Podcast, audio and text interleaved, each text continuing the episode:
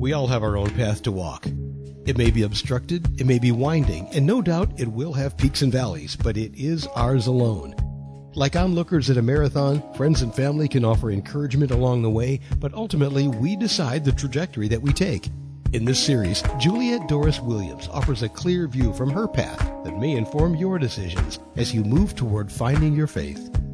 One part spirituality, one part real world practicality, and a serious splash of fun. Here's Juliet. Hi, I'm Juliet. Welcome to Finding Faith. I'm the author of two books, one of which is Leaving Church Finding Faith Six Steps for Discovering Your Purpose in the World After Leaving the Christian Church, and the primary focus of this podcast. You can find both books and how to contact me on my website at julietdorriswilliams.com. I am here in this space chatting with you sometimes about the book and other things that may bubble up when we are talking about faith and life and how those two things intersect because if you are all like me, they always intersect. Hello there, Finding Faith friends. A few weeks ago, I was asked a question about forgiveness. And since then, it is like the universe kept putting the topic in front of me in different ways and from different angles. Some things weren't easy, not of agreement, and some of those things left me scratching my head from a Jesus follower perspective, the whole Christ story is about forgiveness, traditionally speaking, anyway. When I say traditional, I mean the way most Christian churches talk about forgiveness. Basic Christian tradition says that Jesus' death on the cross means that all of humanity is forgiven for its sins against God. Then there is the consistent dichotomy between what is taught and how it is practiced. If all of humanity is forgiven, then why does it seem that forgiveness is somehow in many ways and the eyes of many Christian churches conditional?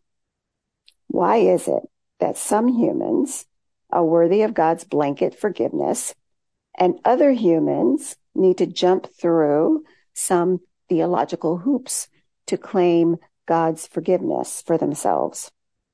It's kind of a mess of how forgiveness is talked about and practiced. I could twist myself and you up in knots trying to explain to you the theological debate of atonement. Google it. You'll get lots of stuff, more probably than you asked for. But Today, there are not enough podcast minutes to have that discussion, and we would need wine, lots of wine. So I'm going to settle on the different ways we talk about forgiveness from a cultural perspective, sadly informed by the Christian perspective, sadly because Christians don't agree on the basic concepts. So just to ground this discussion, these are the basic concepts based on my read from scripture. Jesus' death on the cross bridged the chasm of separation between humanity and our creator God as it satisfied the sin debt created by the disobedience of Adam and Eve in the Garden of Eden. Now, there are all sorts of theological debates about this basic thing. For instance, why would a loving, all powerful God set up humanity with a quick catch 22 situation? Don't do this on pain of death or stay ignorant and stupid. Also, why would a loving, all powerful God require his innocent son to die a painful and bloody death on behalf of guilty others to satisfy a debt that he did not make? And if you had to rewind and listen to that a few times, think about the raging debate that still goes on to explain that which, in my mind, can't be explained or justified. Welcome to theology, folks. It can be a barrel of laughs or groans, depending on the day. While there is broad pontification about that part, when pushed, generally, people will agree. God is a loving, patient, and forgiving God who will go to extraordinary lengths on our behalf. When pushed, generally, people will agree that God gives us all free will to make choices. And why do I say when pushed? Because the logic doesn't hold together when confronted with other passages in scripture that contradict the belief that God is loving and patient and forgiving or that God gives us free will.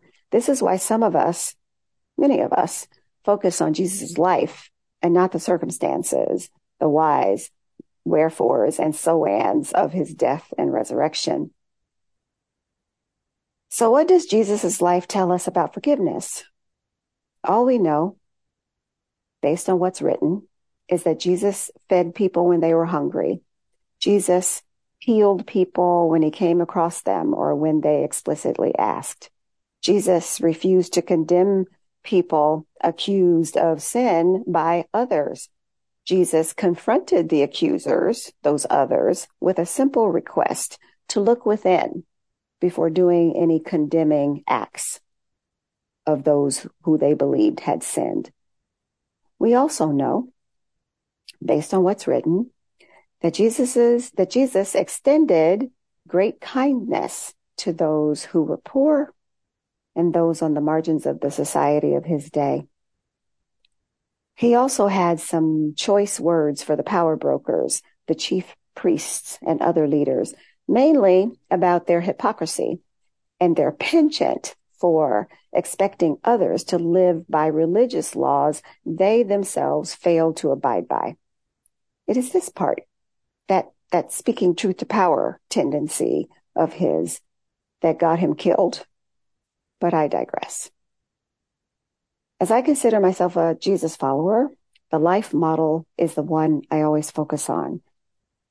As one whose life was marked by marginalization, poverty, and trauma, Jesus' life of love and care expressed toward the poor and marginalized has always been inspiring and a bit of a North Star. Other passages in scripture invite us to forgive and forget the harm done to us. I believe that this is the very thing that has most of us twisted up about the concept. And before I talk more about this, I want to say that practically everything that is said about forgiveness can be backed up by some scripture reference. Remember this point if you are going to base your belief system on a particular biblical concept. The simple truth invites us to go deeper. Don't just spout off things because the Bible says. My friends, the Bible says a lot of things. That does not absolve us of the responsibility to dig deep and base our belief systems on those things that align with our sense of what is good and loving and human. We all want to be better humans, right? I hope so. I know that I certainly do.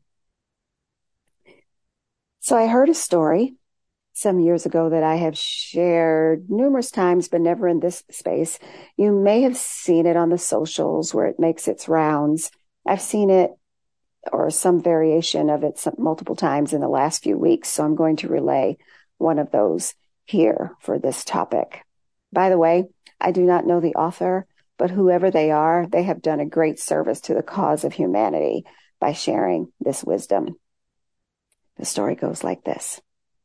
There once was a little boy who had a bad temper. His father gave him a bag of nails and told him that every time he lost his temper, he must hammer a nail into the back of the fence. On the first day, the boy had driven 37 nails into the fence. Over the next few weeks, as he learned to control his anger the number of nails hammered daily gradually dwindled. He discovered it was easier to hold his temper than to drive nails, drive those nails into the fence. Finally, the day came when the boy didn't lose his temper at all. He told his father about it, and the father suggested that the boy now pull out one nail for each day that he was able to hold his temper. The days passed, and the young boy was finally able to tell his father that all the nails were gone. The father took his son by the hand and led him to the fence. He said, You have done well, my son, but look at the holes in the fence. fence will never be the same. When you say things in anger, they leave a scar, just like this one. You can put a knife in a man and draw it out. It won't matter how many times you say, I'm sorry. The wound is still there. The little boy then understood how powerful his words were. He looked up at his father and said, I hope you can forgive me, father, for the holes I put in you. Of course I can, said the father.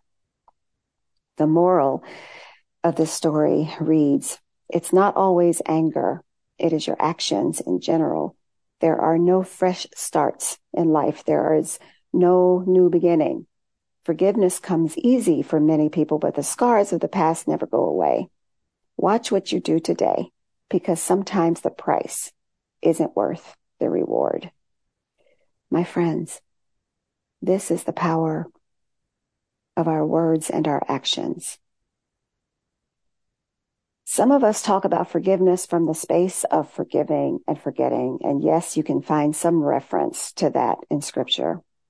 We have taken the concept of forgive and forget to mean that we should forgive a person who has harmed us and forget the harm that was caused. I will go on record as saying this is completely unrealistic from a human standpoint.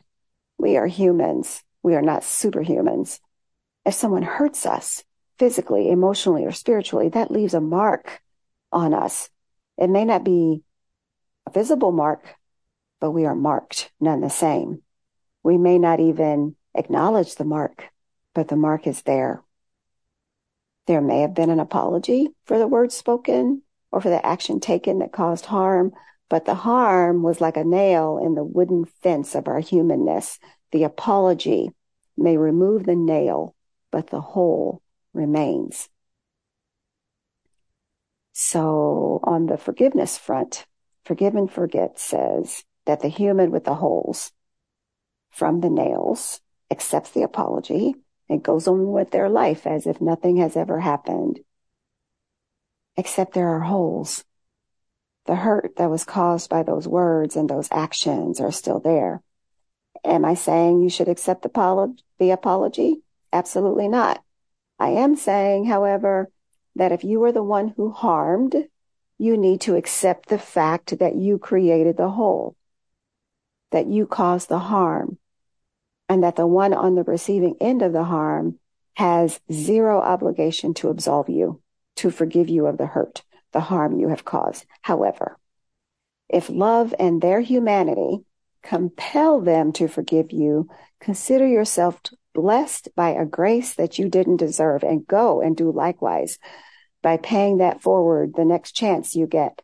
You do not get to expect them to restore or remain in relationship with you. So what if you are the person who was harmed? Is it your obligation to forgive one who has harmed you, whether they apologize or not? I say no. Again, you have zero obligation to extend forgiveness and grace to the one who has harmed you. You, my friend, are invited into deeper consideration. When people hurt us, we have choices. We can hurt them back. We can demand an apology. We can force some sort of legal recompense if the act of harm falls into that category. We can withdraw from that person or situation. Consider this. All the power for what comes after the hurt rests with you, not with the person who harmed. And why do I say we have the power? Because if the person comes back to apologize, you can choose to accept it or reject it. If the legal system punishes the one who caused harm, that is some sort of closure for sure, but it does not change the fact that the harm was done. The holes in your human wooden fence remain. You see where I'm going with this? I think we know this on some level that we have this power. How we wield this power is the thing that creates the inner conflict. This is especially true for survivors of trauma. What do we do with the holes that remain in our human fence when or if an apology comes? When or if there is a, is, is restitution of some sort? This then is where the concept of forgiveness meets the concrete of the action of forgiveness.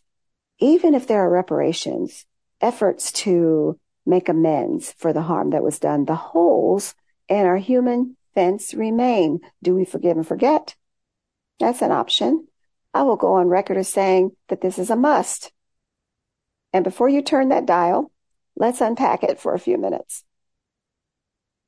I say that forgiveness is a must because it is the grace you give yourself. It has absolutely zero to do with the person who wielded the hammer that caused holes in your human fence. Nothing to do with them, everything to do with you. Why? Because once you have mentally, emotionally, or physically gotten past the incident that caused harm, I won't say healed, but gotten past it and that you have now continued on with your life, holding on to the hurt is like what some wise person once said. It's, it's like drinking poison and expecting the other person to die. It hurts you. Holding on to the resentment, the hate hurts you and only you. Should you forgive the harm and the person who caused the harm? Yes. Should you forget? Not so fast, Pilgrim. Forgetting is a whole other thing and possibly a whole other podcast episode. In short, it is my opinion that forgetting is virtually impossible. A thing happened.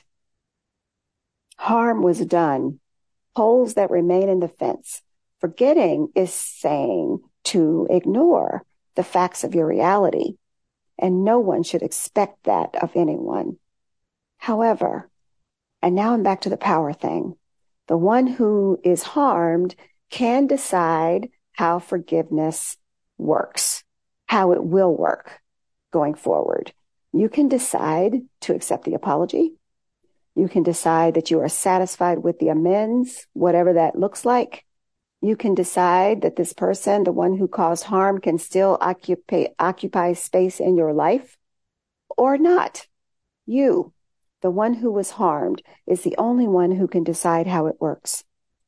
The power of forgiveness works for you because it relieves you of the burden and the poison that hate and resentment cause. And again, I repeat, it has nothing to do with the one who caused harm. It's the gift you give yourself. As a friend reminded me, we forgive to live. Holding on to the pain, the hate, and resentment will make us sick, physically, emotionally, and spiritually sick. So what if the wielder of the hammer that caused holes in our human fence never apologizes or makes amends, you ask? It's the same answer because it's the grace, the life, and the love you give yourself. So how do we do that, Juliet? You ask. It's simple, really. It does require you to tell yourself the truth. Acknowledge the hurt. Acknowledge the harm. You can do that with yourself, with a therapist, or with someone else you trust. But really, you can simply do it by yourself. Here's a simple little exercise that I have, I have employed a few times in my quiet times of prayer. I simply say to the person I have in my mind's eye, I forgive and release you. Thank you, God. Amen. Mind you, the person is not in my presence. They are in my mind. I'm thinking about this and I'm holding on to this in my mind's eye. I forgive and release you. That's it. That's all. And you might have to do it a few times. And I realize that this may be or may feel or sound oversimplified. The pain and hurt of trauma has a lifelong impact, but you don't have to carry that pain and hurt on your back for the rest of your life, my friend. You can acknowledge the truth of your life and put down the backpack that is, caught, making it hard to breathe. So that's what I think on the subject. What do you think? I'm interested in hearing your stories. You know how to reach me. That's all for now. Thanks for listening. Until next time, this is Finding Faith.